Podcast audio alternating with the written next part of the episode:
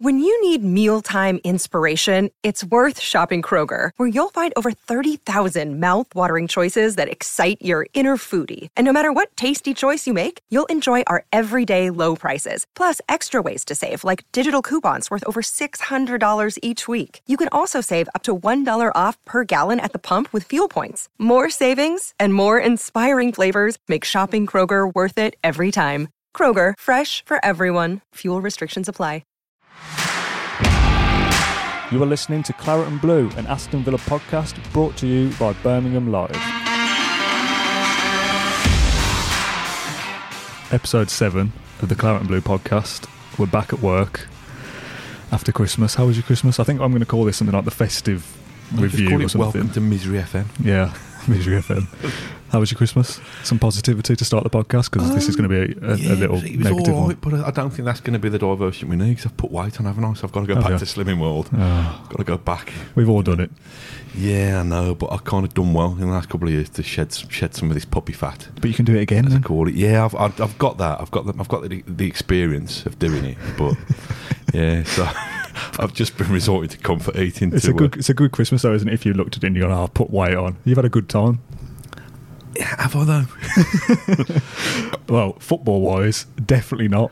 Football has been awful. Nah, let's just talk about my wife. To be honest, I'd rather do with that than talk about Villa. It's been a miracle, miracle, It's- Miracle. miracle. It's been a miserable we need- Christmas. we need a it? miracle, I'll tell you that, Jesus. Other than that one moment, I mean, let's let's make a forty-five podcast, forty-five minute podcast about Conor Hourihane's Conor Hourihane's goal. Oh, lovely goal. Um, lovely. Other than that, it's been absolute um, dog poo. Yeah, keep it PG. It's the first day back into work and I came on the bus today and I was just sat there staring out the window. you tried to out misery me? yeah, you got the train. It was lovely. It was only 20 minutes. I was coming in, just staring out the window, just like imagining the, the sad music and the rain coming down like I was in a, in a, in a sad film. And I was just like, one, going back to work is never nice after Christmas. But to come in and have to talk about three points for Well, I think Villa. that's what's done it. I think I'd have worked from home. I'd have been sat in my pants eating Quality Street Yeah. if it hadn't have been for having to come and do this podcast. How did you put the white on, by the way? Is that, is that it? Setting your pants, eating Quality Street? I don't know what it was to be honest. Pigs in blankets, I think, as I said, were my uh, Yeah. Oh, my had- guilty pleasure. I I've had had a good fair few few pigs in blankets. Um, I went to Harry Potter World Nice. yesterday. Have you ever tried butter beer? Yes. It's minging. You don't like no, it? it's all right. Do you like it? Yeah, it's like I can't describe it. It's like flat pop. It's like cream sugary. soda with loads of. Oh mate, it's, this, it's that disgusting. They've got a vat next to it where you can actually tip it away. it's cost seven quid. Wow. We'll get onto Villa again. nah, forget it. I don't it's care. cost seven quid for a tank. You can keep your own tankard. Yeah. Oh mate, it was minging. I went to So- America a few years ago and they've got it there, not the Harry Potter world like in Disney. what are people listening for at this point? And you can buy Anyway. it properly there. and It's, it's nice. Anyway, Aston Villa needs somebody with a magic wand Yes, to nice. come and rescue them from this miserable Voldemort existence. What we're talking about, we're, we're going to talk about Villa as a whole because I'm not sure people are going to want us to digest minute by minute, misplaced pass by misplaced pass, Well, we'd be here all day, wouldn't we, if that was defensive laps via def- by defensive laps. I So- started doing some notes yesterday, last night at I don't know, 11 o'clock or something, and then I, I wrote Dear one. Matt, I've had enough of working here. I cannot discuss this any longer. I wrote one page and I was like, oh, I just can't even be bothered. Like, there's no point kind of going too in depth on the game. So I've kind of got some rough notes. So we'll kind of go chronologically, but there's obviously kind of bigger talking points for each game. Yeah.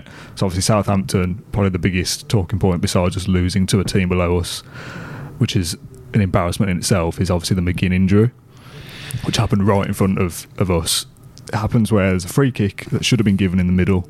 Referee doesn't give it. John McGinn goes racing over. All The ref was involved, all wasn't he? Frustrated. the ref didn't the ref. Like, so we're not going to go into this in mad detail, but didn't the ref kind of block off well, man Mark Wesley during the run up to it? yes, I think. uh, yeah, yeah, yeah, yeah. He was, Um, yeah, he was in the way, wasn't he? yeah. And he didn't give the free kick. McGinn comes running over and he's running towards us in, where we sit in the lower Trinity. And his arms are going like this. And I actually laugh at like, oh yes, like he looks like up for this. Yeah. And all of a sudden he's down, rolling around on the floor, clutching his ankle, and you think, oh god, here we go.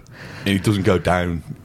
Not No, unless like that. hurt? And he looked in Do you pain, know and I all the players are coming over, and Jack uh, came over speaking to the medical staff, and he looked like gutted. And obviously, it's not like a broken leg, as if Yeah. like you could see bone or anything. But that obviously said we think this is serious, and he Yeah. looked kind of shaken up. He kind of then limps off obviously his foot's dangling in the air, but like they like put the shoulders around him and he walks down the tunnel. So I was thinking, oh, well, probably not that bad. Yeah, if there's it no was like- involved. you yeah, know, like, they, they, right. they stretch them off for anything these days, so it's probably going to be all right. Classic Villa. It comes out, oh yeah, it's a fractured ankle. and He'll be out for three months.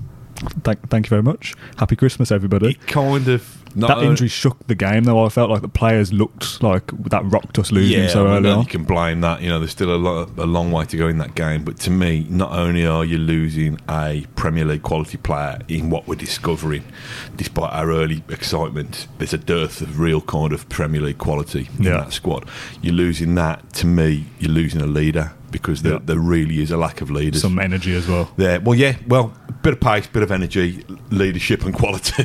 you know, We're not markings of a great player that we don't have. we're not blessed with those those things, are we? Yeah. So to kind of to lose that in one one kind of enthusiastic packet, um, one bundle of um, of talent that, that that is John McGinn, and we've said this before. You know, we've said that Douglas Luiz, Conor Hourihane.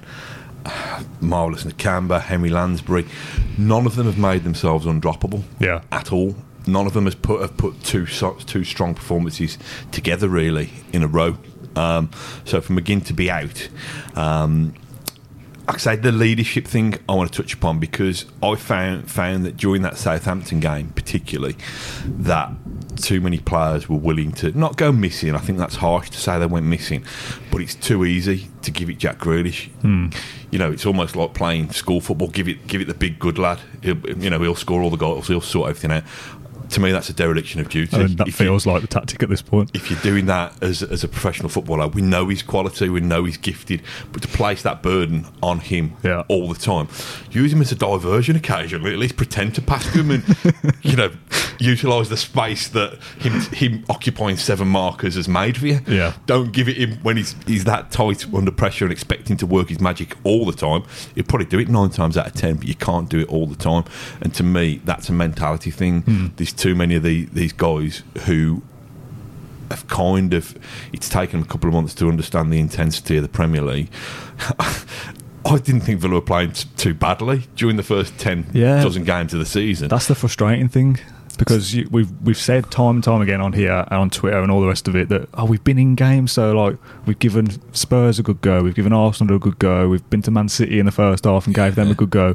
Liverpool were winning for eighty odd minutes. Like there's positives there that you think as much as we talked about with with Ty about that Liverpool game about the the defeat kind of hitting us hard. Yeah. But I kind of feel like, well, can you not take any positivity from, from the first 80 minutes instead of only focusing on the last 10? Like, you were good for 80 Yeah. minutes. Like, use that as kind of motivation to to succeed. Like, but they do, don't they? They, they? they can't cope with setbacks. They crumble I when know, there's, when it, there's is dis- setbacks. it is disappointing. Now, but when they've stretched it to the setbacks coming in the 80th minute, that's only meant a 2 1 defeat from a 1 0 lead. Yeah. Whereas if your setbacks are coming with those goals at the start of the second half, Oh, that's a joke as well, man. It is a joke, isn't it? I said in, uh, I think it was Norwich. It was one of the home games. I don't know. It's all a blur at this point, especially with it being Christmas. Um, when Douglas Luiz cleared the one off the line, and I was like, "Oh, we've just made it to 50 minutes without conceding." That was literally on the 50th minute, and I was like, "That's the first time we've got to that point in the game for the last three in a row, or whatever, without conceding." It's just poor. It's really poor now. they've just got the hallmarks of a relegation side. Yeah, I wrote that down last night. I was just like, uh, for for Watford, like that, and we'll come on to it in a bit more detail later. Those kind of performances are, Yeah. are what like neutral fans will look at and go, "Whoa, Villa are going down." Yeah. things like that. Yeah. I mean, we had a, we were I'm doing. scared. Were doing I'm scared, Daddy. I'm scared. Don't be scared. We've been through this before. To we've got, me, we've got more points than last time, yeah. Well, so that's that's a bonus. that is the kind of you you've clutched and you've kind of you've found that we've already we've already kind of eclipsed the the worst ever Aston Villa relegation t- tally. You know, halfway through a season. So how many points did we go we down? 17. We're 17. 18 now. Right. Okay. So we're better than Lescott, Lescott and Company. Brilliant. Um, Oh, oh, I thought you were talking about Vincent Kompany for a second. Then I was like, not Lescott and Company. That'd have been a I'd great probably take them as a partnership. maybe ten years ago. Um, okay, let's bask in that. That's done. In terms of, I mean, how many points have Villa got now? 18, 18. 18 from 20 games. We've done a little bit of Rachel Riley maths mm-hmm. and found out that if you That's not that, that's not very good. Is the if you extrapolate that over a 38 game season, that works out at 34.2 points. Now, I think you should have points after the decimal place just to kind of set those differences. 34 points with. I don't think we could bring anybody much cheer, are we? I think in the last couple of years, everyone else is miserable, so that deal with it. in the last two seasons, 35 points would have kept you up because in 2018, 2017 18, we had Swansea staying up with 33 points, and 2019. We, no, we had Swansea going down with 33 points. Yeah. Sorry, so 34 would have kept you up. Yeah. And last season we had Cardiff going down with 34 points, so 35 would have kept you up.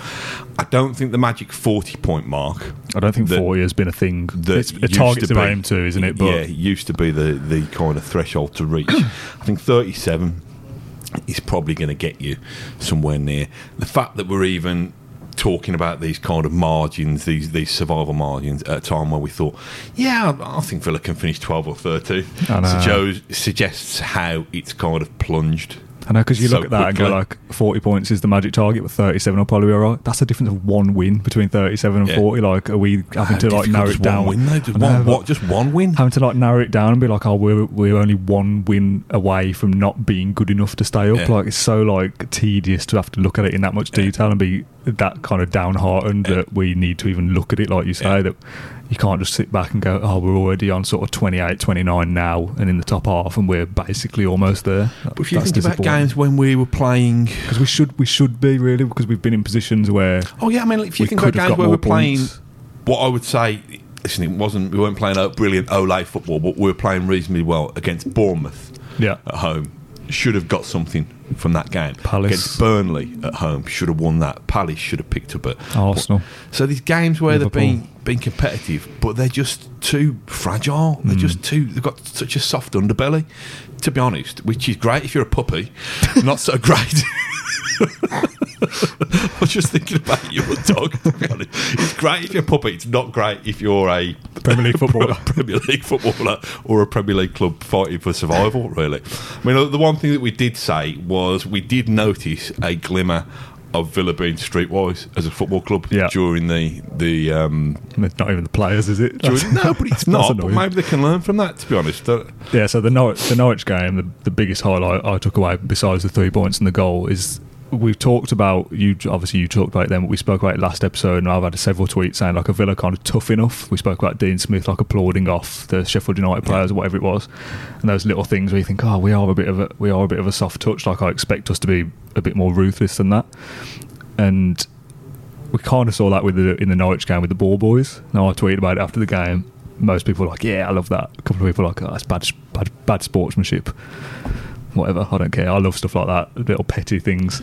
So it was brilliant, like we said, didn't we? When the, the guy from the I can't remember the which coach it was, but one of the Norwich backroom staff come, comes kind of Oh, wading into the Villa technical area because he's absolutely he runs all the way from his dugout in front of uh, we're kind of I think C five or C six, so it's like the block over from Dean Smith's side. He runs all the way in front of us, and it's like, what? What are you doing, mate? Like, the thing is, as well, Norwich were time wasting from like the thirtieth minute Yeah. with, with goal kicks That was and like stuff my on last minute Christmas shopping at Merry Hill. That was just kind of barging people out. Quick, quick! The time's running down. Did, you- did you get what you needed to get? Oh, I can't remember. I got a, I got a, a, a Apple charger, Yeah. but I didn't. I didn't get an official one in the end. I got it from Pound- Argos Poundland. from from Blackheath Sainsbury's. Uh, but it, it's done the trick. It's done the trick. So Good. Phone's charged up now. Kept so- Mrs. Kendrick happy. Yeah, Good. So, So yeah, I, I love those little petty things that the like the ball boy kind of just holds onto the ball until the player comes and then makes them come all the way to get it and then gives it them or then throws it to a Villa player or something Yeah. so he has to give it back and little things like that. That was one for a, V- Villa had a goal kick and Tom Heaton obviously well obviously we're one 0 up at this point. Tom Heaton leaves it and he's kind of just wandering around and Pukki comes running all the way over from sort of the uh, 18 yard box all the way over towards the north stand and the ball boy's holding it. Pukki comes all the way over and then the ball just rolls it past him to Tom Heaton and then he, Pukki just sort of looks around and like, wait, what are you doing, mate? I love stuff like that because it, it will wind them up, like it will wind the players I up. think It you wound need the coaches up. You need, they- you need to kind of make most of whatever advantage that you can have. Either that coach or the manager got a yellow card for, for moaning. There's Yeah. a moment where they kind of lost their head and were moaning at the lines, uh, lines woman as Yeah. well, the assistant ref or whatever they Yeah. whatever they have to say now. because they thought it was their throwing or whatever it was. And it's like those little moments that, like, for a team under pressure, I mean, it's, it, it, it, we've talked about it now. It isn't great sportsmanship, is it, to kind of be looking at these little things like, oh, they're like the best parts of, of, the, of Well, the day. to me, that but it's those little it- competitive edges that other teams will take. And if we don't start doing stuff like that, we'll get left behind. So you kind of have to do it because Yeah, everyone's I don't mind doing it. it. I think it's about being streetwise. I don't think it's. I don't think it's cheating. I think it's playing within the kind of Yeah. just pushing the boundaries of the game. It does depress me that that that ball boy retaining the ball at the moment could probably make it onto Villa's end of season highlights DVD. I do find it. I find it grim that we're clutching to that level. Yeah, no, but that's equally, that's what we've been left with. We're a bit bereft at the moment. We need to kind of find little bits, little glimmers. Um, there was a moment where, again, the guy in front of us, um, when I think it was when the, the Norwich guy ran past to get it, and the ball boy gave it to Elmo, who- whoever it was, and Smith kind of looked back at him and like gave him a little smile. It's just like those. It's just gave our players probably a little bit of a boost. It's like, Yeah. yeah, like this is our place. Like we can do what we want in our own stadium, and they were clearly getting wound up by it. And that will translate onto the pitch. The players will just feel frustrated, and if you can gain that little edge from a ball boy, you have to take that. I think. Exactly, because it's again, it's getting that home crowd going, and Yeah. the, it's been hard. Villa Park, I, I thought for the first, how many games they played at home now? Let's say it's, it's ten games at home. I thought the atmosphere was brilliant. I mean, I go back. I'm going back to the kind of balmy summer now when we turned up on a Friday night against Everton in, you know, short sleeves, and Yeah. the place is rocking. And it's almost as if, and I know it's a kind of, it's a mutual thing. Yeah. You know, you feed the players, the players players feed you. But it's almost as if the Villa Park crowd have kind of almost going through their lull. And I'm part of that crowd. Yeah, I'm not. I. I'm not standing on my feet, kind of starting chants. So you know, take responsibility as well. But it's like I say, little moments like that, little moments like the ball boy annoying the opposition lifts the crowd, and we got to kind of put together any little kind of little piece of the jigsaw that are going to get Villa out Hmm. of this real. I don't know. I don't want to call it a crisis. I don't want to call it a mess, but I think it's a real kind of Close to that. a real sticky, sticky situation now. On the Look, ball boy thing, I mean, we won't, we won't kind of do this to death. But do you say that, that JT had done, Yes, yeah, given a little kind of pep talk to some of the ball boys I was just thinking the about that. There was a game earlier this season. I can't remember which. It was after Everton, I think. So One of the ones between then and now, yeah. yeah, bet- between Everton and Norwich, JT came to the ball boy in front of us and just kind of gave him a message in his ear and then pointed at the other ball boys. And I was like, oh, so I'm looking at it more so than the rest of the game. I've got, a thing, got a thing for ball boys, clearly. um, not like that. And uh, all of a sudden, the ball boy runs off to the one next to him. Like they're separated, aren't they? And he speaks to him. And then a minute later, he goes and speaks to someone else. He speaks to someone else, and then I'm looking, still, still looking, and down like the corner flag by the whole end, like you can still see each ball boy going around to the rest. And I'm saying to my dad, like, JT just told him to tell the others something. I don't know what. Probably It- bring your boots. yeah, it's probably start time wasted or do this, do that. And I didn't really see anything that day that made me think, oh yeah, that's what he told him to say. But I would imagine it's along the lines of, don't give the ball back so quickly, or try and you know drop the ball or whatever. So yeah, just little little moments like that that you can kind of hang your hat on and go, oh, at least we're trying to be a little bit Yeah. nasty. You're listening to Claret and Blue, a ball boy special podcast from Birmingham Live. Right, let's talk about the, those other, the ones who, um, Okay, you get my phone out for this because I couldn't be bothered to the write ones on the up. pitch. Um, do you want to talk about Norwich a little bit? Was there any positives from Norwich for you? Just a goal, Just the goal. To be honest. Cour- Kortney Hause was pretty good. Um, yeah. For one game only, yeah. um, I don't. I really don't want to. I put uh, in my notes. I called because I was trying to find a, like a PG word for what the ball boys were doing, and I came up with ball boy tomfoolery. Uh, rather than ball boy housery. Yeah, I didn't, didn't want Ball to boy go for Corny housery. just just a bit of tomfoolery is, is a good description yeah, of what the it ball was boys just- were up to. It was just a bit of ball boy bants, wasn't it? Really, to be honest. Christ. Um, I did put that wingers was an issue. The midfield balance is still an issue. Have Villa got wingers? Oh, that's bad, isn't it? It's so annoying. Like, well, I want to come on to like the summer recruitment later, specifically like as a whole. I just feel Is like that just a kind of taste to keep people involved? Yeah, Yeah, 'cause we'll we- come on to that later. Yeah, so just- far we've talked about Christmas, travelling to work, and ball boys. So Yeah. we'll talk about football a little bit. Um, thing is, though, t- we're talking about Villa, but I'm actually laughing for the first time about Villa. that's so good. it's, Therapy for you, it's a mate. good, it's a good start. Um, I'm rather crying s- inside, sit- but if you're laughing, that's good. sitting with my head in my hands. Um, the wingers. I wanted to, I don't know whether I said it in the last episode, but I, I s- mentioned about I wanted to see more of Jota. I've said it to somebody in private. Seeing us now, yeah. I was like, he feels like a bit of an enigma to me. That like, is he is he going to be good? Is he like we've not seen enough of him to fully judge him? Like, there's that one assist that he got for Wesley in against Everton, the, Yeah. the game of the season at this Yeah. point. It's like, oh yeah, there might be something there. Like he looks like a decent player when he when he's come on in, in little little sparks. I want to see more of him. We've seen more of him. Not Yeah, probably not probably brilliant, is it? Can't still judge it's still yeah over yeah, that, fair. but it, it, it doesn't doesn't fill me with great excitement but I suppose that's or hope. it's a player coming into a side that's already struggling, isn't it? Uh, The only players that come into a side struggling and do well are Jack Grealish types and Yeah, I mean, Mings an types. interesting one with wingers, isn't it? Because I think on their passport it says profession winger in brackets. You know, I reserve the right to be a bit flaky. I'll play well Yeah, one week yeah, and I'll play not so well like the next that. week. Now, at the moment, I'd take that one week of playing well Yeah. from any of them um, because at the moment, the fact that none of them. None of them, and by them we're talking Anwar El Ghazi, we're talking Trezeguet. That was actually the highlight from from Norwich when um, Ty tweeted that um, bloke behind was calling him Trezame Yeah, rather, rather than Trezeguet. Love that. I did nick your joke about an hour after you'd made it. I know. Uh, Someone tweeted me, uh, tagging me in your tweet, like, Yeah. "Oh, look what look what this guy's done." I was like, "Oh, I've killed it." Sorry about that. Dan made a good gag about head and the shampoo gag about head and shoulders. I nicked it. You know, we've settled our artistic differences or similarities. anyway, what we're talking Trezeguet, El Trezeguet. Ghazi, and now Jota. Yeah, wingers can be flaky. They can blow hot and cold, but so poor have they been. That sounds a bit like a bit of a Yoda sentence. so poor. You got so- alcohol in that mug, or I wish. I know, Not with yeah. this waistline. Uh, get me a beer.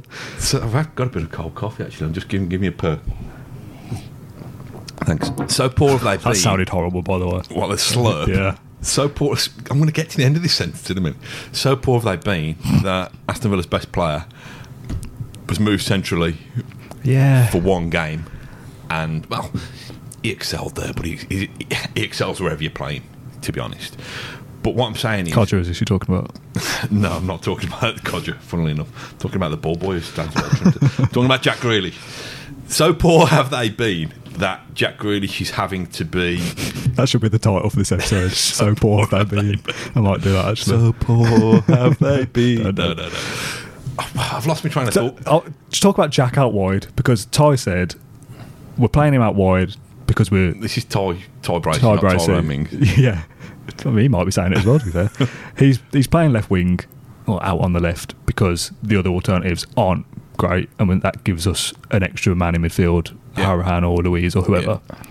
I I understood that. Like that made sense to me. Jack was being productive on the left wing. He's got his best goal scoring Yeah. season ever. Um, I think five goals and five Yeah. assists or whatever it is. Yeah. I don't. I don't even care at this point. He's very good. We all Yeah. know that. But it's that's now a playing Jack left wing makes up for poor wingers. But. Jack playing left wing means we control the game less because he's not central to everything. If we want to have him on the ball at all times, and it's just get the ball to Jack Grealish and let him do his thing. All the focus of play is narrowed down to one area of the pitch now, Yeah. rather than him being central and allowed to kind of float around middle, left, or right. It's Yeah. all just pump it long down to the left side, and he'll either cut in and score a goal, or he'll have to play someone in, and it's all just focused in a little corner of the pitch. Yeah. I understood playing him out there as a as a way of not playing one of the wingers if they were poor. But now we're controlling games less. Jack has to play centrally, especially with McGinn out now. Like for Watford, he's back out on the left after being good against Norwich. Yeah. And Lansbury's playing in the middle. Like, Wasn't wasn't the beauty of are you expecting Lansbury to create the? Sa- I'm not trying to like dig him out specifically, but I am also at the same time. Are you expecting him to be as good in the middle as Jack Grealish is? For Lansbury, you could have put any of the other Yeah, central yeah, midfielders, exactly. couldn't you? To me, the beauty of when Jack Grealish, when Dean Smith first put Jack Grealish out there, was he got this partnership with Matt Targett, Hmm. and Matt Targett was getting forward, overlapping, you know, kind of making decoy runs to allow Jack to come inside. Matt Targett has gone backwards Yeah. for me, so you're not even getting the beauty of that. Can I can I propose? I don't know. It's radical thinking. It's probably bloke in the pub tactics, which is what people come to us for. Yeah, yeah. To be honest, Get that on an iTunes review. is there any is there any scope for Gilbert playing as a winger? and Elmohamady continuing at right back, or is that just? I- I'm reaching out here at the minute, I feel like that's a Steve Bruce thing. I don't like players playing out of position. There's just a general rule. Like even Jack as a left winger, he's not a left winger, is he? I. I'm not a massive fan of that. Trying to like shoehorn players in. I thought Elmo was decent against Norwich. Might have even possibly in Southampton. I don't know. All the games roll into one. It must have been Norwich, I guess, because we won. I kept a clean We- sheet that day. We played poor against Norwich, really. I don't know. I thought Elmo was good at one point, at some point in, his, in his Villa career. I thought, yeah, he's all right there. Um, I don't know. I feel like with the wingers not being great, like chopping and changing them and dropping them isn't going to fix that, is it? Because if you've got the alternative is Jack left wing and Gilbert right wing, like, just give Trezeguet and Elmo a running, uh, El, El Ghazi a run in the game. Just give them six games in a row. You're our left winger. You're our right winger. You've got to deliver because this is your chance to prove why you should be playing, why we shouldn't be replacing you in January. It's a difficult position out wide, isn't it? Because if you put a great ball in and Wesley miss times the header, that's not your fault as the winger if the ball was good. So there's little things that we kind of look at and go, oh, they've underperformed there, they've not delivered. But if they're not being supported by the rest of the team, it's, it's just a vicious cycle, isn't it? Everyone kind of needs the rest of the team to do well to for them to be good. Apart from Jack, that stands out on his own, the midfield can look a bit shaky if the other midfielders aren't playing well. Yeah. So you can kind of go, Douglas Luiz weren't very good. Yeah, but the players around him weren't very good either. So, like, how, who, who do you want to dig out? Kortney Hause wasn't very good. Yeah, but was his left back any good either? Like they all, they all kind of need to join in together, don't they? So I don't know. I just feel like maybe we're not. And I wasn't one of these people that like, oh, we're going to finish top half. But I thought, yeah, this team should be good enough Yeah. to to be all right in the Premier League. I'm kind of looking at it now, thinking, oh, maybe we're just not as good as I thought we were. Because the start of the season, when we were saying about we're being in games, is that kind of average players overperforming because we're new to the league and we're all up for it, Yeah. or was it? What's the alternative? Yeah, av- but yeah, was it like average players under overperforming, or or they or are they actually decent players and now they're underperforming for whatever reason? Because at the start, I you look, you, you looked at some players, thought, oh, they're level, all right. if you've set your level, you can play at that level, whether you're overperforming or not. If you've shown that you can play at that level, you can play at that level. The worrying thing for me is that when we got, I mean, who, who are I mean, you may beg to differ. Our four best players are probably down the spine of the team. You've got Tommy Heaton in goal. Mm-hmm. You've got Tyrone Mings, although we know that he had a bit of a wobble. You've got Jack Grealish and you've got John McGinn. Now, we started the season. We played probably. I know we lost Jack for a couple of games. We played a dozen games with those Yeah. four in the team, and we still weren't winning football matches. Yeah. Now, albeit we've gone to play against Arsenal, but Arsenal aren't great. Performances season. were still decent-ish, though, weren't You know, they? of celebrated the- a the- point the at, at Old Trafford, where Watford have gone and beaten them. yeah. Do you know what I mean? So even when we've Although, had I suppose it doesn't really always work like that, does it? No, I know, I know that, but we've even when we've had our strong our strong performances haven't yielded points. Yeah. So when we're if we can't win games But I suppose Norwich, with our strong performances, Norwich on Boxing Day, we were lucky to win that. So Yeah. it kind of sometimes it will balance itself out. With Norwich, kind of when everyone kind of gets all sort of doom and gloom about, oh yeah, lose to Watford, oh lose to Watford, you're going down. Like I always kind of think, well, with Norwich specifically, they got a point against Tottenham after losing to us. Like Yeah. after losing to us, like you'd be thinking, oh god, we're in real trouble going losing to Villa, and then they go and get a point and could have probably won against Yeah. Tottenham. The difference is Norwich were unlucky to lose against us, Yeah, and Norwich they, played they, well against they played well and continued that against Spurs. Yeah. With us, we were lucky to win against Norwich and got found out against Watford, Yeah. which is seriously I, mean, I, seriously think, I think that's that's my biggest concern. it's probably a good time to touch on um, the Dean Smith situation. Really, listen, I'll, I'll put my cards on the table. Uh, I'm I'm Team Dino. yeah, so am I. Uh, I can't see. I, mean, I don't. People say, "Oh, would it be different if he, if he's a if he wasn't a Villa fan?" No. no. I think to me, it's more the fact that I think we've got to keep faith with the bloke who's delivered Premier League football in the first time against the odds. And I think we were saying before the cameras and the and the mics started rolling, the mics roll before they started purring and whizzing that Villa finished fifth in Yeah. the Championship last season. And we're lucky to get that far. So well, not lucky, but you know what I mean. they're now.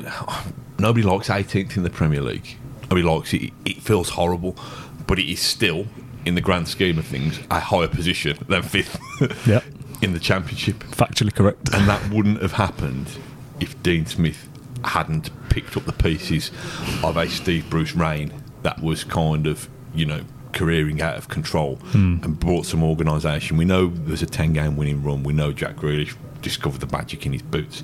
And I suppose people could say, well, okay, well, maybe somebody should come in and be the one who picks up the, the pieces of a Dean Smith. I know, but who? I don't want Villa to be a kind of, you know, knee jerk, knee jerk, knee jerk all the time. We had this situation. That's how we got to the trouble we got into the first place. Well, think about it. Villa lost their way under Paul Lambert. I'm, you know, I'm not sure they ever knew what way that was, to be honest. But they lost their way. Tim Sherwood came in, delivered that short, sharp shock. Yeah. But that just kind of paved the way for further chaos. Mm-hmm. To me, and I, I know I'm going to be at odds with a growing section of the fan base now. I'd rather get relegated with Dean Smith and trust Dean Smith to build to come back up. Now I'm not the one who's in charge of purse strings at Aston Villa. Christian Purslow, Nassef Sawiris and Wes Edens think, well, that might be okay to you, Matt, but we're not quite prepared to take a 120 million pound gamble. Um, we need to be in the Premier League at all costs, having got there. Um, and listen, people have made made changes, and it's worked. I remember when, Nigel Adkins left Southampton, and people were like, "Oh no, this bloke has kind of, you know, he knows what he's doing. What have you made that change for?"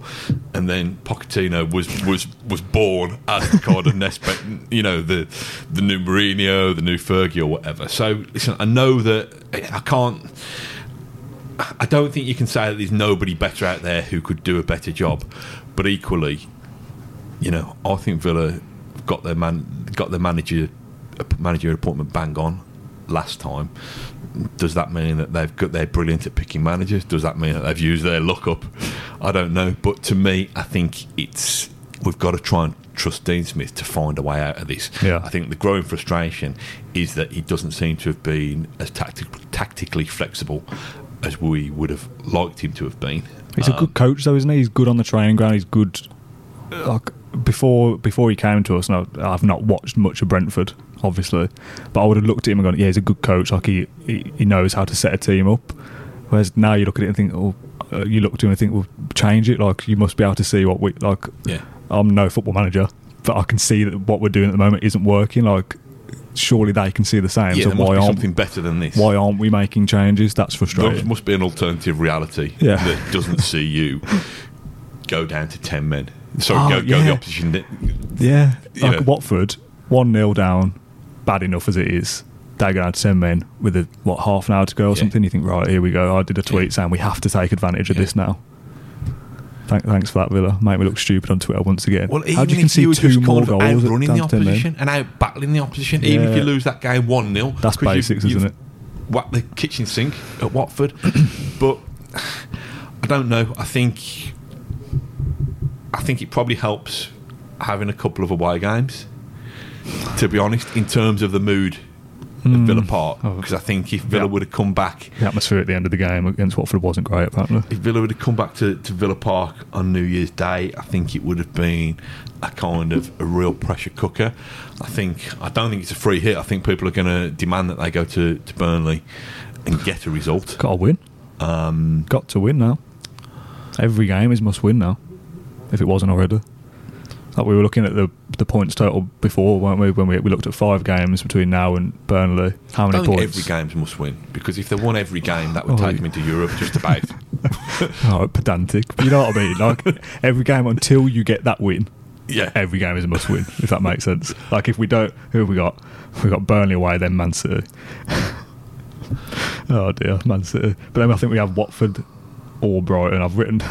I'm looking at my fixture list and I've written down the home games and the away games, not in order Can you of like just, who plays who. throw, can you throw, throw a Rotherham in there or Liverpool under, under threes or something in there just to. Uh, But you've got Burnley, Watford, and Brighton in, in three of the next four. So those games are must win. If you lose to Burnley, Watford is a must got to win. get out of the bottom three as soon as. Yeah. And I think the fact, okay, we've seen Southampton have a, a mini revival, um, if you like. But the fact that Bournemouth are not too far away, Yeah. Brighton are not too far away, uh, West Ham, obviously, uh, are not too far away. Villa not cut adrift. You know, back in what year is it? Down 15, 16. Back in 15, 16, Villa were effectively down by Christmas. Yeah. Now they're not cut adrift now. Um, they've they've proven, albeit probably four, five, six weeks ago, that they can be competitive. So this is where Dean Smith earns his money. This is where he needs to retain the, the trust of Team Smith. People Yeah. like me or you, but more importantly, needs to retain the trust of Team Smith people like Christian Purslow, um, to be honest. And he can only do that by affecting positive change. Yeah. If he believes in his system to such an extent that 433 at all costs is the way, and he just has to tinker with the personnel from time to time, we need to start seeing some evidence of it. I think knowing Villa fans as I do, that if Villa lost 1 0 at Burnley on New Year's Day, but hit the crossbar five times, uh, and, you know, kind of um, battered down the door there, I think people would think we can see it, we can see signs that this is working. Yeah. But I think it's the, the kind of the forlorn, kind of sorry kind of. I don't like to say toss it off because I don't think I don't think it's a very nice phrase. but I also don't think that footballers. I don't think this this set of footballers are doing that. But I think I tweeted after the Norwich game that they sorry after the Southampton game that they need to be braver hmm. on the ball and off the ball. They need to take responsibility. They need to be. They need to run faster and run harder and work harder and tackle harder and actually just kind of give the impression that if Aston Villa are to be relegated this season, it will be not for the want of trying that they're they're battling, running their little socks off to to stay up. The I only don't, I don't see that enough. The only one that was doing that was Jack. He was the furthest forward, uh, I think, against Norwich, and he was he was the one he was the one closing people down, and he kind of looks looks back at who's with me, guys, Yeah. and there's no one there. And it's like I, I would feel like if I was him, and I, you, his when he's frustrated, and you can see it on the pitch. I told you about it before. The Matt Targett one when he's got time to play the ball out along the floor to Jack, who's in space, Yeah. and he just boots it straight up, up, up, up the pitch, and Jack kind of throws his arms around and goes mental. That you, when you see that frustration, you uh, I feel that as well because he know we know that he knows what it means Yeah. as a Villa fan, and when you can tell how frustrated he is with his own teammates, it almost makes it worse for the the crowd. It's not just a random captain who's came and joined in the summer and he's Yeah. frustrated with his teammates. Like he gets why it's so annoying. Yeah. So, I saw someone saying that like he's kind of thrown his teammates under the bus with something like that because he's kind of going to everyone. That was awful. Like I don't think he has. I remember him doing that. I remember him doing better. that to Albert Adomah in the um, Yeah, yeah. in the playoff semi final Yeah, um, at the Hawthorns. So it's just having standards. he's Villa captain now. He has to get. Yeah. He he is sh- head and shoulders to come back to a, a lovely shampoo pun from earlier above the rest of the players. Yeah. Without a doubt, he's head and shoulders above Head, shoulders above, above Trezeguet. definitely above Trezeguet. He's he's one of the best players in the league, right? So he's clearly the best player at Aston Villa. He said after the game against Norwich, like him and Conor did an interview with uh, with Amazon. I was going to say BT for a minute with Amazon, and he was like, he said something like, "Oh, you like you should see us in training. Like we're great in training." Like, I know that's a different like level, but like if we're good in training, and then we come onto the pitch. I mean, we were great in our dress rehearsal before we did this, weren't? The, fir- the first run of this was excellent. I'm not sure about this one.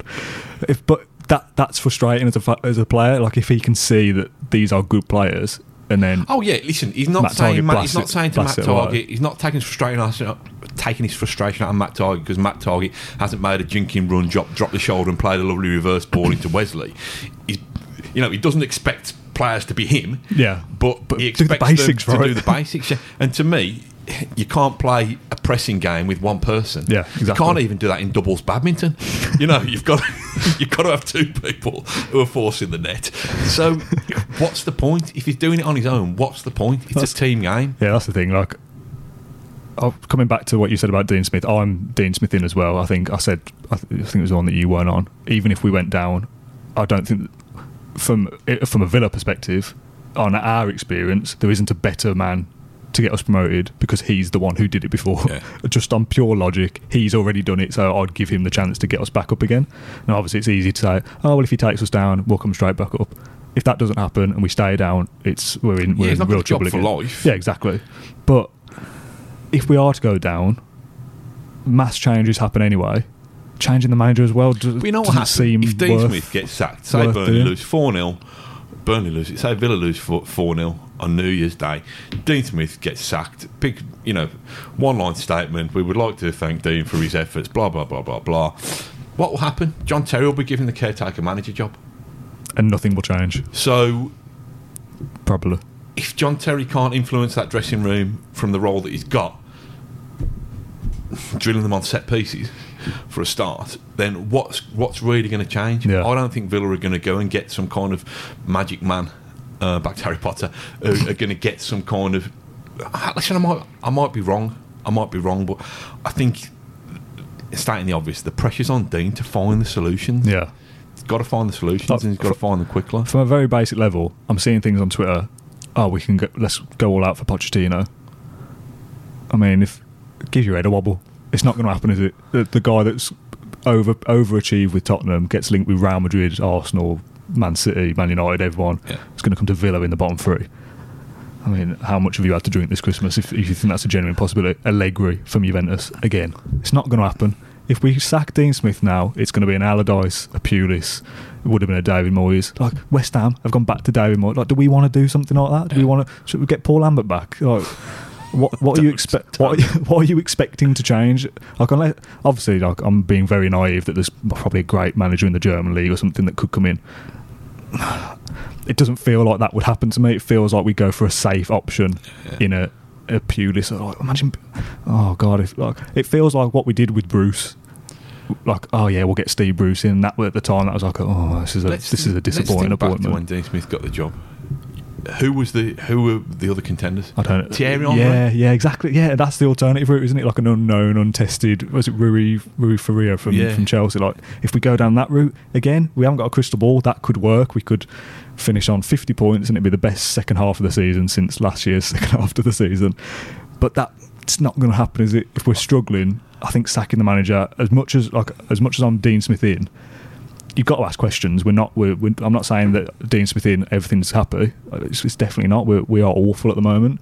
These three games should have been at least six points, seven or nine ideally. To come out with three is horrific. 'cause I'm not kind of. I'm not going to dress it up as oh, I'm Dean Smith in, so I'm saying this is all alright.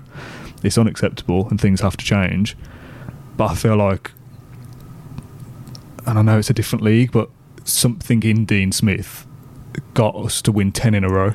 Yeah. Now, regardless of the level, that is an unbelievable achievement in sport to win 10 games consecutively. I trust in that man's ability to be able to find the fix. And I'm not saying we'll win 10 in a row again, but we need to win, what, six or seven games to be to be about right? What does Yeah. that give you? Another 18 points? Yeah. Gets you to 36. So we need to win six games from from 19, Yeah, which is not impossible. which is one in three, isn't it? Yeah. But yeah, just yeah, one in three. So if we won, won one and lost two for the rest of the season, which would be rubbish, we'd still be all right. Like I, I could, it, it doesn't seem that difficult to be able It's to do beyond that. About, it's not beyond the realms of possibility if these things happen. They need another way of scoring goals Yeah, in- the January window's coming in up, isn't it? January So window. The thing with that though is also that I mean I can't think of a player off the top of my head. Dwight Gayle.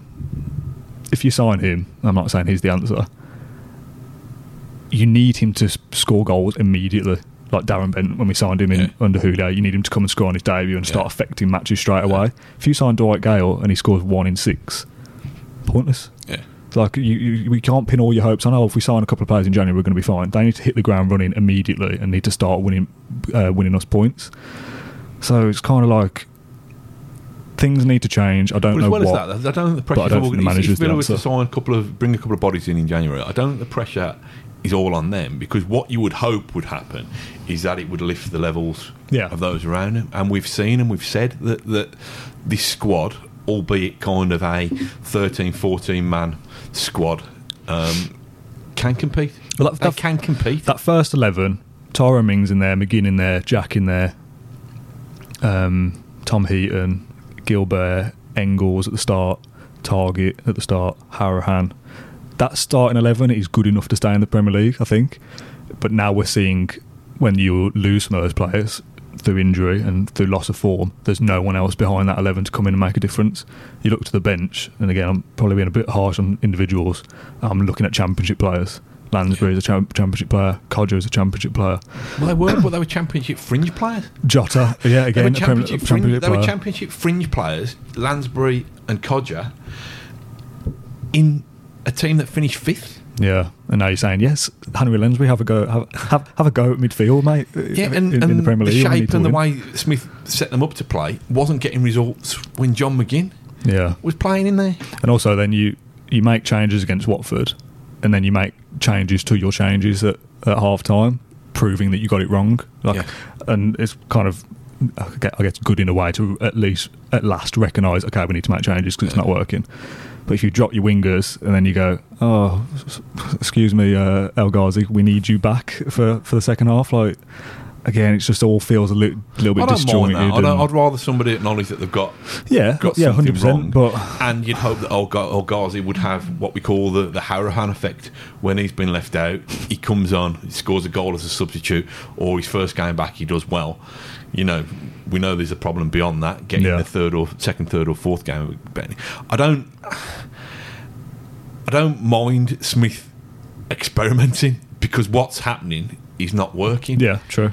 Uh, and But then I kind of look at it and go, from from your your build up from Boxing Day to the twenty eighth, like the decision to start Henry Lansbury and put Jack back out wide is that a, is that a decision you look at as a coaching team and think, yeah, that's that'll win us the game. Yeah, what's Lansbury done on that? Jack I mean, was I doubt doubt they've trained on the 27th anyway. They've probably just had light recovery work. Yeah. What has Lansbury done or said to you or bought you for Christmas to convince you that he starts, I starts that game? been games where His last game away at Sheffield United, he was yeah, fa- fairly anonymous that day. there'll, there'll be people that will, will kind of throw the, the Hourihane thing at us that we that we rate him. But there's been games where you look at it and think, oh, Conor should Conor should have maybe started that game. Whereas like I would never look at Lansbury and go, oh yeah, you, could, you should have started that. Yeah. And then all of a sudden you move Jack back out on the left when he was good in the centre against Norwich. Mm, it just doesn't make sense. It doesn't make sense. That's one of the, the fir- one of the first times I've looked at a team sheet and gone, that's a that's the wrong lineup. Yeah. I, I, I kind of look understand rotation and make changes and fitness and all the rest of it. Things weren't working, so you changed the personnel. But that that setup, I just I don't know. I just again I feel sad. it's, it's difficult because uh, you look at the the games we got left, and I've put them into home and away. Home form is you look at yeah you need to you need to do if you do well at home you should be okay. Home games we've got, and at this point the podcast is me just reading fixtures now. Man City, Watford, Tottenham, Sheffield United, Chelsea, Wolves, Man United, Crystal Palace, and Arsenal. now you look at this season so far and think, oh, we've had some tough away games. We've played all the big boys away, and they've got to come to Villa Park now. And when you're playing well, you think, oh well, you know, a Man United or an Arsenal come to Villa Park who aren't what they used to be, and we might nick something there, which is true. That's fair. That could that could happen. But now you look at it as a team that's struggling and think, oh, Arsenal, Man United, Chelsea, Wolves, Sheffield United, Tottenham. Like they're all difficult, difficult games, and they're the games that we're pinning on. Oh, if we're at home, you need to win. So I look at that. I say there's three games out of those nine that are potentially winnable. Watford, Sheffield United, just because they're overachieving if they have a bad day, like maybe, and Crystal Palace. And then maybe you nick something against a Chelsea on an off day or a Wolves or a Man United or whatever. Probably got more chance of getting something against Arsenal and Man United than you have against Yeah, uh, probably. you have against Watford and Sheffield United. It's a shame that Man United and Arsenal are a bit near the back end of the season where we're all going to be panicking, though, isn't it? Away games Burnley, Brighton, Bournemouth, Southampton are the next four. I know they're away and they're difficult, but all four of those I've marked down as their games you could be picking up points from. Leicester, Newcastle, Liverpool, Everton, and then West Ham. Newcastle and West Ham are two more. So I'd say there is one, two, three, four, five, six, seven, eight, nine games out of 18 where you could get something. Villa won an away game this season. Yes. I don't know who, but yes. I'm pretty sure we've won at least one away game. And I need to phone. find that Check your out. phone while I film. Can you do some filler? It, what I was going to say, and we'll come back. I'm sure we've won away. We come must have back won to away. the points targets. We should know this in a bit. Was finding there was an interesting report in the in the Daily Mail, uh, Mail Online, the day about the wage bills, And although Villa had this kind of big spree, this, Norwich. of course, yeah, Just the 5 1, don't you remember? people it? just screaming at their, uh, screaming at the whatever they listen to this or watch that- this on. That's the only one, though, isn't it? Man United away was a draw. Yeah, you can't count that as a win, you know. No, no, just as a positive. Yeah, one win, one away win. I And mean, the away, the- the away form's been terrible, but we've got we've got to play the easier games in air quotes for those that are listening. Yeah, from the list that for- you read out, uh, the, you, you see there'd be more potential to win the games on the road than they would at home. But they're so flaky, they're so they're so Yeah. spineless. Um, but I suppose if the the positive to the home games is, and again, this is re- re- relying on the fans to to play their part as well. If the atmosphere happens like what we saw at Everton, and we're right behind the team, because we're going to have to be, because you you've got to support the team, haven't you? Because we're, we're in- we will we will be in a crisis at, at some point if things continue in the way they are. You've got to be up for for Wolves at home, Man United at home, Chelsea at home. Because if the bloke next, Dunno. The bloke next to me started singing, not on his own, I'd probably wait for another ten. I'd start singing. But how do you? You start it. I can't, mate. You've heard me sing. Yeah, that's true. Are You're happy to do it here, but not. Probably finish us off, wouldn't he? I don't know. want to get Everyone, me with the microphone on the pitch like when Big Ron announced the sign of Dean Saunders all those years. Get me on to whip up the crowd before we start the game. we just all need to be better, don't we? I guess, and the players need to have showed us something as well. Like you say, if we like Man City, right? I'm not saying we're going to play Man City at home and win because it's very, very, very unlikely.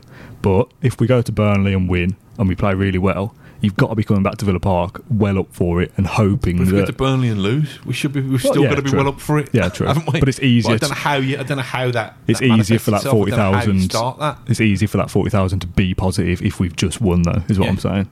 Um, but yeah, Watford at home, Sheffield United at home, and Palace at home. That's got to be nine points. Yeah. So that takes you up to mid twenties. There's three or four away games there that you've got to be winning, and then if you nick points against a Chelsea or a Leicester or a Liverpool or whoever, that sees you enough. Like if we need six wins out of ni- out of nineteen, Just let's win, win That the just next six and be done with it. To be honest, oh, that'd be lovely. do it that way. I mean, that's we could win four out of the next six. Burnley, Watford, You Brighton, and Bournemouth. That's the thing, isn't it? Like we, it's I easy to. To win four of the next aerial duels out the next six. I want Beckham to win four of the next set pieces out the next six. To be honest, It's so it's so disappointing that there was a stat. Um, we've had four shots on target in the last two games. Uh, Burnley have had four shots on target in the last three. So that's going to be a thrill a minute. be an absolute goal fest at Burnley. I mean, it'll probably be that Burnley win two or three nil, won't it? That's what usually happens with that. But that's got nil nil written all over it on New Year's Day. Probably take that now. Well, yeah, we need all we can get. Can we like send the Burnley lads on a night out for New Year's Eve or something and make sure they don't get home early or whatever? Send our ball boys up there in the game. yeah, I was just I was touching on the. Um, we said we were going to talk about the, the summer recruitment, weren't we? And Yeah. Touching on, there's an interesting report about about the comparative wage bills of the Premier League teams, um, and there's a suggestion that Villa. There's only five clubs in the Premier League who pay who whose wages are lower, who who pay less than, Yeah. than Villa this season on average. Those teams are Sheffield United, Norwich, Brighton, Burnley, and Bournemouth. So, if we're taking that as an accurate barometer, and I've got no reason not to trust the figures from the guy. Um, Nick Harris, who's, who's quite clued up in these matters. Villa were still below par, yeah, but not as below par as you'd imagine. It's almost because Villa spent 140 million pounds on new signings last summer that Villa have put together this super duper Premier League squad who should be in the top eight, nine, or ten. That's not the case. Judging by what they're paying their players, they they should be Yeah. in the lower ec- echelons of the division. Now everybody could say, well, Sheffield United pay pay a lot less than than Villa, and they're still, you know, they're the exception they're a freak. the, the exception exception that proves the rule.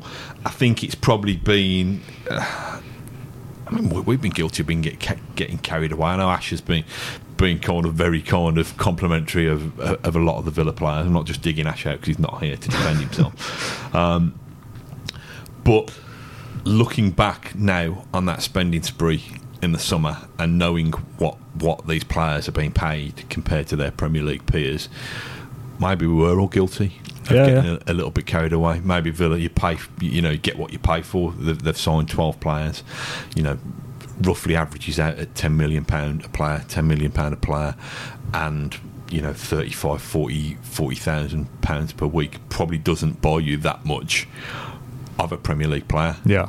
nowadays. Now, the thing that, that Villa probably become, and I use the term success very, very loosely, Villa have probably become a victim of this, their success early in the season when they were competitive because we know what they're capable of. Yeah.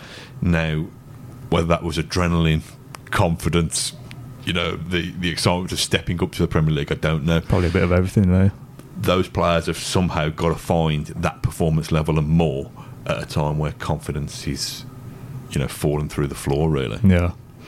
Yeah, I think it's from the outside looking in. You'd say Villa have spent X amount of money. They bought twelve players. They're they're uh, they've they've got a good side there, is what you'd say. They, they've signed players. They, they're going to work with that. We had a squad of about six people before signing those players. Like we Yeah. had to make those signings to fulfil Yeah. a team sheet. So, like you say, uh, it's difficult because I look at the names now very differently to how I looked at them at the start of the season, where you think, oh yeah, good player, good player, Yeah. decent player there, good player. Whereas now you look at it and think, oh, maybe two or three out of those twelve that I think, yeah, there's they'll be here for the quote long term, yeah, whether that's two seasons or whatever. The rest I'm looking at thinking. "Hmm, they're probably going to be on the fringes until their co- contract runs out at some point, I think to me it's back to that. and maybe they're not as good as we thought. You know, if you want a player who's got Premier League experience and yet he's still mobile enough and energetic enough to play in the Premier League, you're going to pay. You're going to pay a premium for them, Hmm. and they couldn't do that. So, the most experienced player, with the exception of, of, of Tom Heaton, the most experienced Premier League player is Jack Grealish. Yeah. He's 24, and I, I think there, I think there probably is the talent in that group of a Premier League squad, but is there the leadership? Is there the nous? We've talked about them being streetwise. We've talked about them dealing with setbacks. I don't think I think that's where they're, they're lacking, and Yeah. that's where you can't lack. I mean, this is what happened the year that Villa got relegated. But they had they had senior players in that dressing room that time. They had Joleon Lescott. They had they had Micah Richards, but they just weren't very good senior players. They weren't very good role models. Now it's a bit of a cliche, but kind of they've got to try and find in the face of adversity. They've got to try and shape leaders now. The evidence of my eyes suggests that that's not that's not a great plan so far. Yeah. Oh, I'm depressed now looking at that list. So let me get my list of the 12 players that we signed. If I get it the right way around. And we're going to do a very basic. It upside down, mate. better. No, um, they're in no particular order. Just from I did it from memory of uh, who who did we sign. So we'll do a very basic kind of hit or miss, not like a, a rating out of ten because that's too specific and I can't be bothered. Just like a good good good signing or bad signing or kind of indifferent. Can't we try- have like a red, amber, green? Oh, that's confusing as well, though, isn't it? Yeah, but Let's we can give them all ambers then, can't we? Sit on the fence and we don't don't hang out anybody out to dry. just say don't know if you don't Okay. know. Okay. Don't know. Tom Heaton, Yeah, he's a hit, isn't he? he's a hit. So I'm going to put a tick. I think personality wise as well. Yes, yeah, hundred percent. Good in interviews and stuff like that. Seems to be a good leader. I'm not really asked about him in interviews, but I'm more asked Yeah, about him like that's communicating the on only- the pitch. Uh, that's the only way we I get to think he's- see- He seems like a grown up. because he is. he's thirty something, isn't he? He's a man. what, do- what do you expect? Okay, man or no man, man.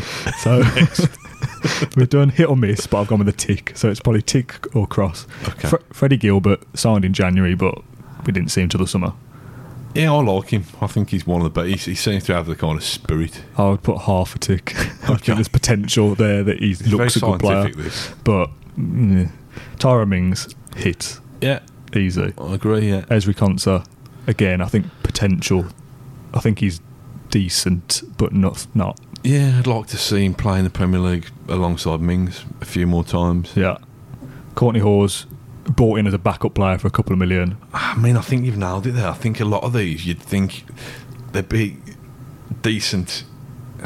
They'd be decent in the 18 squad, but now we're having to rely on playing Yeah. Mings, uh, and Hause as a two. Oh, they'd be decent squad players, but when you put them on the pitch, no, no. Do some I don't mind them on the bench. doing warm ups and that. Yeah, they're good at that, but we don't want to play them.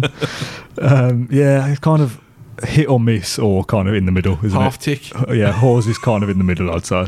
I put a I dash. don't know what we're trying to achieve here. But I just on. kind of want to assess the summer recruitments and Go on, what we go think. Engels. Now, 10 games in, I said, yeah, hit. Seven million, good player, great player. In fact, almost. And when Shane Long goes past him and the, and the sloth gifts are coming out, you, you start to start to worry. I think Engels is a good player, and I think he'll prove over time to be a, a good Premier Because that League was the player. partnership, wasn't it? Mingers and Engels. They look great together. But he's your, I don't know. I'm just trying to think of, of an example. He's almost your kind of Ernie to Mings he's Eric. he's not, you know, he's not the lead man in the partnership. Yeah. So when you ask him to be the lead man in the partnership, and the responsibility is all on him, he seems to have creaked Hmm. a little bit. I suppose if you're you, you've started off playing with someone as good as Tyrone Mings, and then all of a sudden he's not there, Yeah. that is a loss to anyone, regardless of how good Engels is or not. Um, so yeah, I think there's there's four central defenders there, and Mings is the one that you go, yes, definitely. The other three are kind of like, yeah, let's just Yeah. juggle between them all, and we'll see what happens, kind of thing. Uh, it's not in the same order, but keep the defensive ones first. Matt Targett, It's an interesting one, isn't I'd it? say that's a miss because we paid good money for him as well, and I thought, oh yeah, like come up through the South that Southampton academy, like probably a decent player Would in you there. rather have him in your team than Neil Taylor? Yes. Yes. Does that necessarily mean that he's a brilliant Premier League left back? That just means I don't want Neil Taylor in the team. No. Um, I think he's oh, he's obviously better going forward than defensively. That's uh, obvious, but he's not. He's not brilliant going forward either. Like he's he's four out of ten, isn't he? he's, he's average at, at best, and we Yeah. paid good money for an average left back. Yep. So I'd say that's a miss as a transfer. I just think your fullbacks can kind of set the tone sometimes. If listen, you don't need them to to fly into kind of stupid tackles and to you know be dishing out leg breakers left, right, and centre. But it's it's a kind of I don't know. It's just a kind of I do like a snarling a snarling fullback who's playing at full pelt all the time. Yeah. who's kind of you know we spoke about ball boys. Let's return to ball boys. Who's kind of get, you know getting the when, when we're in position possession, getting the ball boys to get the ball quicker. Really kind of playing at that tempo. And I just think if he, he, he's played like he's feeling his way in, Yeah. which he is, but six months into the Premier League season, you can't feel your way in anymore. Yeah. Um, Douglas Luiz. I like the goal on clearance. Yeah. I liked his goal, Did like Goals. that. Yeah. but besides that, Again, he's just, just too, make a noise. Mm. he's too casual, isn't he? I think he he's obviously come from the league, hasn't he? And he's trained with Man City. And I would expect that because of that, he wants time on the ball to, to do his thing. I think if he gets time on the ball, he would do his thing, and you think, yeah, good player there. Yeah. But because he doesn't have that time, like the when I think of him, it's probably foolish to think of a negative for him just for the sake of it. Like that back heel or that little turn against Bournemouth, or whatever it is, like little moments like that. I Yeah. think, oh, you're not you're not quite cut out for. Streetwise. For that, It's been yeah. streetwise. It's been then- knowing when to play and when not to play. But then he scores a great goal. Because But even that, now, I think, I think, he- think, oh, I yeah. think he's tempted too much into into shooting by people shouting for him to shoot. Yeah. I think it influences his judgment. again, 15 million. If Pep rates him, the players, uh, the the the manager who's playing him, they clearly see something there. Like, Yeah, but, but listen, he's he's capable of playing in the Premier League, but he's a kid. He needs Yeah, to kind he's- of he's only 20 or He needs 21, to isn't he? of. Like I say, I'm, I'm probably sound. I probably sound like the old fart that I am, but he needs to be kind of more grisly and more snarly and more. Yeah. He needs to hurt more. Defeats need to hurt more. I'm not convinced that they are. They're not convinced they're hurting enough people on the pitch as much as they're hurting the people on the terraces at the moment. yeah, that's fair. I'd say unsure on Luiz. Potential to be a good signing if he sticks around, but I've not seen enough to make me go, yeah, like he's amazing, but Yeah. also not to be like he's awful. Nakamba again feels very similar. Probably more inclined to the, the awful part, especially on the last few got games. I thought he was he's got this he was recent habit of trying to claim assists, hasn't he? Yeah, trying to set up. Uh, rubbish the other day. That because that his defensive mistake comes before that goal line clearance, doesn't it? And again, Jack goes mental at Nakamba for that. Like he just kind of lets him bounce off his thigh, and it's very kind of lackadaisical. And again, take responsibility. Whatever area of the pitch you're at, take responsibility. again, a player that's probably, if he's got time on the ball, probably all right. But you don't have that in the Premier League. It's, Yeah. I, I know it's a cliche, especially in the position that we are as well. Like when teams press us, you've got to be quick. And I did a tweet after Watford um, or during Watford at half time, I think. Like, we can't retain possession. Like, that's such a basic element of football. Yeah. If you've got the ball, keep hold of it. If you've got it, nothing can go wrong, Yeah. essentially, and, unless you do a Leandro Bacuna a few years ago and boot it back up the other end. If you've got the ball, you're it's, it's up to you then to to, Yeah. to control what, what the game uh, where the game goes. Appalling. If you can't keep hold of the ball for more than two or three passes, that's what sees you go down. It doesn't. Yeah. You can blame VAR for this, and we had bad luck here, and this ref did that. If you can't keep the ball when you've got it, Yeah. what do you expect to happen? Someone's you're going to give the ball away, and you're giving the opposition more chance to to score. It seems so basic, and uh, I'm not saying that the the coaching staff can't recognise that, Yeah. but we can't sit here and go Dean Smith out. He's not the one li- losing the ball. He's not the one who's got time to play it and Villa blast it up the Villa pitch. don't like- concede goals because of concerted periods of pressure. no, It's we not- you- you- you stupid mistakes. You think teams don't even need to press us that much because they think, oh well, they'll give us the ball eventually anyway. That if Douglas Luiz isn't, isn't at the right place at the right time for that great block against Norwich, we've got one point out of Christmas Yeah, at best. Because that, that's possibly at nil nil. I don't, I don't even remember. But do you know what I mean? Like, it's it's us. We're the masters of our own downfall. We do so many stupid things. But if you can't even keep hold of the ball for a couple of passes, like the I think it was um, potentially Southampton. It's like the, I'd, I'd obviously I'm at the game, so I don't hear the commentary. But it must be Heaton, Engels, to Targett, back to Engels, back to Heaton, Guilbert. Here comes Jack, 100 yards deeper than he needs to be, Yeah. back to Targett. Like we're just ping. Like our possession stats must be massively out of whack because when we've got the ball, we just ping it round defence for a bit. Long ball up to Wesley. He either miscontrols it or he's nowhere near it, Yeah. or the ball is poor or whatever, back. and it comes back to you, and you're back on the back foot again. And then we get the ball, bit of possession at the back, long Yeah. ball forward, and it's like we've got to be more creative than that. Like there's, there's some decent players in that side that can unlock a defence. Bright on the ball. If, if you've got the ball and your only tactic is to pass it around for a bit, look from a, look for an opening, go long, and then you're on the back foot again, Yeah. and then you're prone to a mistake as well. That's what gets you relegated. Imagine that team that Jack. Oh, it's not even worth thinking of, is grim, it? If it wasn't for Jack and Tom Heaton, we'd be bottom now, Yeah. without without a doubt, and on about four or five points. Yeah. Bleak, Wor- isn't it? worse than the season when we went down. Bleak. So that so does that mean that the team is worse than that side? Because that seems impossible. Because that team was awful. Like the, those players aren't as bad as the team that went down, but we're so reliant on Tom Heaton pulling out a couple of wonder saves and Jack Grealish being creative at both ends of the pitch. Yeah. Besides from that, you lose McGinn and you lose Mings, and the rest of them are kind of looking around going, "Well, yeah, Yeah. what are we supposed to do? Who, who do we play the ball to? We need Conor Hourihane to come on and ping a goal against Norwich to get us three. The only points over Christmas, the only goal that mattered, was a substitute coming off the bench and having to pull out a wonder goal. Like it's it's just really poor. It's, Right, back to don't your know list. what Where do we get to? And the Nakamba miss for me. Jota miss. Yeah, agreed. Trezeguet mm, kind of in the middle, leaning towards a miss. I think Trezeguet's a miss as well. Um, is that You what Ghazi signed this summer as well? Yeah, he was. He was made permanent in the summer. Yeah. Yeah, so again, I've seen glimpses from him and Trezeguet to a certain extent. Trezeguet had a decent game the back end of November or something like that, where he's like, oh yeah, he looked alright, and then he played the next game and he was awful again. So there's little glimpses from the wingers, which, like we said, you can kind of blow hot and cold and kind of allow that a little bit. But for the money we spent and they're the only wingers you've got to play, it's like, are they good enough to be starting in the, in the Premier League every week? happen, haven't they? Probably if Jack's not. not. making things happen, they've got to make things happen, and they're not. They're not doing Yeah. it enough. And the last one is Wesley, who has to go down as a miss. Well, he does go down as a miss. 20 million and he's a goal scorer that doesn't score goals.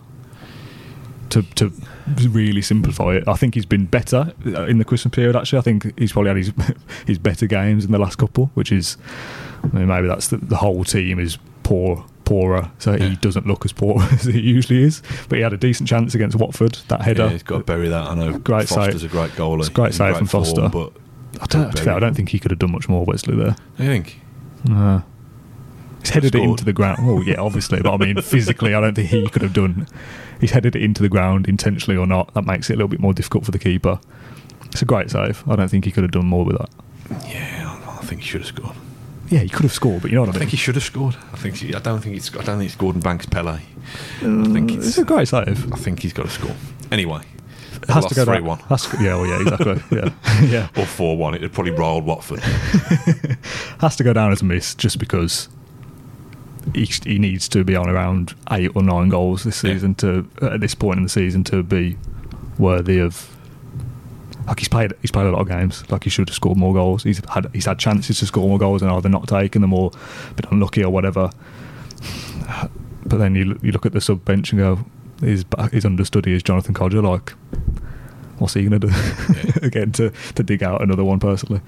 Um, so yeah, it's just all a bit of a mess because you looked at those players at the start of the season and thought, oh yeah, might be some might It's be some to- decent it's up to players to prove people wrong, and they're, they're they're not as good as I. If they want to be, if they want to prove themselves as Premier League players, their best chance of doing it is by staying in the Premier League at Aston Villa. yeah, because you know it was interesting the the, the team that went down several seasons ago, Amavi, Idrissa Gueye, um, Veretout, have all kind of re- reinvented and re- re-established themselves. yeah, I'm not saying that that the players that we've just gone through won't re-establish themselves in the Premier League, but they're not going to get a better chance of Premier League football than this. Yeah, um, you know and I know that if Aston Villa went down this season, teams would cherry pick Jack Grealish, John McGinn, Tom Heaton might get a, another gig in the Premier League somewhere, and Tyrone Mings. yeah. Now, I don't think many other signings would would have people knocking down the door for them. So, you know, we've spoken about Douglas Luiz and Nakamba. If they're finding the Premier League hard going, are they suddenly going to be much better in the Championship? I don't know. I think it's time for them to prove themselves. You know, it's a re- proper kind of cliche alert, but it's time to stand up and be counted. Yeah. It's time to take take responsibility. Which is what Um, Smith said after Watford. you know, this is this is in their hands. This is in the hands of Dean Smith, John Terry, Richard O'Kelly, and the squad of players that they've assembled. And we've established that they had to buy certain players. They were shopping in a certain market because 140 million, ridiculous as it sounds, only goes so far. But now, to me, and again, it, it probably probably is kind of pub room, bar room tactician. It's about spirit and it's about kind of it's about endeavour. It's about feeling defeats as hard as the fans feel defeats. And But surely if they start to show that, Surely, if Jack is your captain, he feels it. So can he not get that feeling across to the rest of the team as captain? Is that I'm not sure his? they do feel it, but they've just got to show it. He looks gutted after a defeat. He was lying on the pitch after probably Southampton, I assume, like head on his hands, and you kind of look at him as a fan and think, "I know, I know what you're feeling," and it, it's got to be difficult for him because he, ca uh, we can't affect it, especially you and me. We can't get on there and affect it, even at a ball boy level. Too old for it. We've got to start the chance, haven't we? But- I know but- we're on different layers of the Trinity, but I'll shout to you. Put, put me on I- speakerphone. I'll have a look up and say, "Oh, you've started one. I'll try one." Um, Jack can affect it, and he's. I'm not. Uh, this isn't. Uh, Jack's not trying hard enough. He's the only one that can, and Tom Heaton who can hold their their head up high and go, "Yeah, he is giving it his best." He's an excellent player, but you can't rely on him to as a one man team. Just keep us in the Premier League. It's impossible for him to do it all on his own, as much as he's going to try to do it. It must be frustrating that he can physically help Aston Villa win football matches, but can't because the other 10 players or the other 8 or 9 players around him aren't as good as him. That must be frustrating. That when we did our Grealish special the other day, which has gone down very well, by the way, people say like he has to move to a, a better team at some point because he's too good to be. He's too good to be in the bottom three with Aston Villa. As much Yeah. as I, I love him and I would never want him to leave, I kind of feel sorry for him that he has to go Yeah, through that with us. misery Like, touting Jack again. We've got him. For, we've got him for five months. Let, let's find the best way let's of enjoy him. staying in the. Premier League and, and keeping him. Just as a as a slight um, aside, and I think we're probably nearly done Yeah. in a second. I might be wrong. I can see a central defensive pairing of Tyrone Mings and James Chester Oh, at Burnley. I can't. Can you not? No. I thought Chester was all right against the Liverpool kids. He's played 70 odd, 80 minutes, didn't he, I think, and was okay. Don't know. I don't Do think think, he's done? I, I don't think he'll play in the Premier League. You don't. No, I think that was a different intensity level in that cup game to what would be required in a relegation battle. As much as I love Chester and he's a leader on the pitch, That's what I'm getting at. To be honest, I'm getting at kind But I of suppose men. if, if Mings comes back on the same game, that's his role to be Yeah. the leader. Yeah. You don't need as much as you can never have enough uh, kind of leadership. You don't need both of them. I think Chester playing on the wing. might as well just stick him left back or something at this point. Right? So I saw people saying Hause should move to left back if Mings comes back instead of Targett, which I wouldn't be It's not the worst. in the majorly against. But again, don't it- think. it's players playing out of position that I don't I don't like. Um, no, I don't think Chester will play in the Premier League at all this season. I could be wrong. I think you've got three other centre backs there who are the future of whether we stay Yeah. up or stay down, uh, stay up or go down. where Chester's contract's running out. He's had this serious injury. I think I'm just kind of like I say, I'm just clutching for Yeah, to no. get some kind Touching of for a positive. get some experience and some some leadership in there. I. I want to. We will wrap this up now. I want to end with a kind of Song. No, definitely not. A kind of, I suppose, theory is the only word I can think of. That's potentially going to make me look silly. I'm going to try and explain it to you. I spoke to it, spoke to it with somebody the other day. In 2016, when we went down, we knew by Christmas, like, we, this is probably the year. Like, we've been flirting with relegation for two or three seasons at least. Always around 17th, dropping in, coming Coming out and disappeared on the plug hole. and you, you know that well, it's going to come one day. So it's kind of as much as it hurt going down, and it was uh, it felt like the worst thing ever when it when it happened. We knew it was coming. That definitely that season, and at, you know in Yeah. the in the in the seasons before, we knew at some point that was going to happen. This team, under Dean Smith, John Terry, and the Jack there, all these players, Mings, Heaton, etc. This team wasn't meant to go down. If that makes sense, Yeah. like this was supposed to be the beginning of something new Yeah. and I feel like I thought, oh, we'll go down. It's, it won't get worse than that.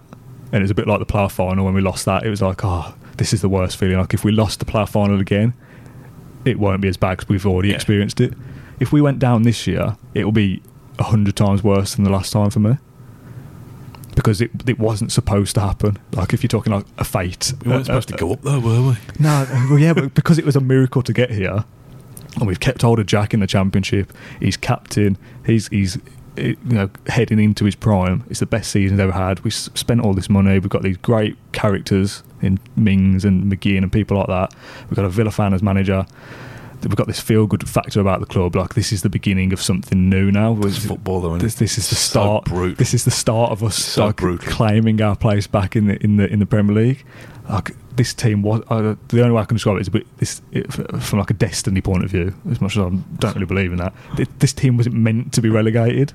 Do you know what I mean? Like it, We got any Disney music or Was- anything like that? We can't. we because of copyright. But we're supposed to be better than that now. I felt like that that was all in the past. Like not that we'll never get relegated. Premier League, though, again. I think I think you're right. I think that yes, this It would the- hit so much harder now because this team is better than going down. Whereas Yeah, well, last we time those players were we awful last time. The, the kind of chop it and change mentality had gone. We thought that we got a manager who was going to be given space to, to build a, a legacy.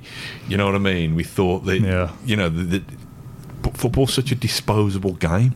I know it's just doesn't feel right, does it? Like uh, you look at that that somebody uh, retweeted uh, the lineup from when we played Watford in the Premier League last Yeah, time. It it was was like Bacuna, Toner and Toner, like that. And Lescott, uh, Richards, uh, Gestede, all these Yeah. players, and you look at that and you go, Jesus, like how we weren't officially relegated in like September, I don't know. Um, but that team, you look at that and go, yeah, it's absolute no surprise they went down. Yeah. Like it, the club was rotten at that point, and it was it was going to happen. Whereas now you get your new owners in, and you spend all this money. If we go up, we'll start redeveloping Villa Park. Like all of those plans are halted if we go down. Yeah. Jack's gone, McGinn's gone, Heaton's gone, Mings is gone. Yeah. We'll get all our money back and we'll be all right financially, Yeah. probably, but we ruin everything that we're supposed to be building. Yeah. So going down this year, which I'm, I still don't think will happen. I think five or six wins out of 19 isn't impossible. I still think we'll be all right. Welling up there. um, but this team is, is meant to be better than what we're doing, and that's why it's so frustrating and disappointing this time around. That last time it was kind of, oh, well, what do we expect with wasters like that playing for us, essentially? This team is better than where we are, and we've literally seen it this season as well. Got to prove it then. So why why aren't they doing it now? They've got 19 games to save the season Yeah. because it's disaster zone if we go down again this time. 18. Ah, 18. You one less. you got to win one in three. That's not hard, I don't think, on paper. And one in three. It's not even a, like a, we're not asking for a lot, are we? We're not saying like, oh, we need to be getting five, six points from every three or whatever. I'm looking forward to going back to Slimming World now. So, so, to- so to- depressed. I'm going to be work. dry rye and rice cakes. Coming into work specifically for this, just have a cry about Villa. It's bad, isn't it? Thing is, I suppose it is like a little bit of a therapy, isn't it? I tweeted that. Like it's, it's a little bit of a therapy session to go over it. Like we've had three pretty grim games in a week there. It's nice to kind of fucking take a deep breath now. Like a weight off my shoulders. Do you know what I mean? That's I got don't feel any 2015. better though, do you? A little uh, halfway through, I was like, yeah, I've had a laugh. Now I feel depressed again at the state of the future of the football club if we get relegated. That ball thing was fun though, wasn't it? Yeah, that was good while it lasted. Maybe we'll just go back to that. What was the title I was going to say for this? What did you say, that Yoda phrase? Poor, so poor they So- have been or something. So poor we have been. That's what. I, I have to go back and listen to So it. poor have we been? Yeah, it's nice to discover the title Yeah. before we need to upload it later. We'll have that as a title. So we'll come to an end on our longest podcast yet, Oh, is it really? about an hour 20. Oh my god! Sorry about that. Sorry. It's almost as long as a football game, isn't it? Should we just go for another, what is it, six or seven minutes ish to get to the 90th Yeah, minute? just want to kill a bit of time. Concede a couple of goals Don't the pass last me the minute. mic. Still got time to concede a few last minute goals. Um, yeah, so thank you very much for listening or watching this podcast. Uh, if you've enjoyed it, you're an insane person like Yeah, the rest of you're a us. sadomasochist. yeah, you enjoy other people's misery. Um, but we're all going to do it together, aren't we? There's, I don't know, 1,500, 1,000 people listening to this who are all feeling the same things we are. You might disagree with our opinions, which is fair. You might agree with them, also fair. Um, and you might want to give us a five star rating But on yeah. iTunes, which is also fair. get some iTunes reviews in. Um, we asked for them last time for the mug competition giveaway. I've not picked a winner yet, so we're going to roll that over to next week. just get a few more reviews in there. There's been, there's been some nice ones actually. Whether they're genuine or not, or whether it's just so I can win a mug, is doesn't matter to We us. take Does it? them, don't we? Doesn't to matter. Be honest, yeah. if you don't mind. listen to the podcast and you just go on our feed, it looks like we've got loads of great feedback. So regardless whether they're genuine or not, doesn't matter. Does it? perfect. So yeah, thank you for joining us on this miserable Monday morning. Um, is it- Happy is it- New Is Year! it, is it even Monday? It It's is Monday, yeah. I mean, no one knows what day or date No. it is, do they, at this time? So yeah, New Year. Uh, we'll play Burnley on the first. So our next podcast will be. Is it next Monday? I guess. Yeah. What's the schedule for? Can we sneak one in later in For the work? week or not? Maybe. Let's, let's not promise that. Let's let's yeah, we did that next last time, Monday. didn't we? We did that for Boxing Day. for that never Monday. happened. Yeah, so possibly later this week after Burnley, if not Monday, the Something of the something sixth, I think. Sixth of sixth of January. 2020. 2020, Yeah. The year that Aston Villa year the survived the, Great Premier League. oh, okay, let's call it. Thank you very much. Bye. Thank you for listening to Claret and Blue and Aston Villa podcast. If you enjoyed today's episode, then please do let us know. We love hearing your thoughts and comments. We'll be back soon with another episode. Until then, up the Villa.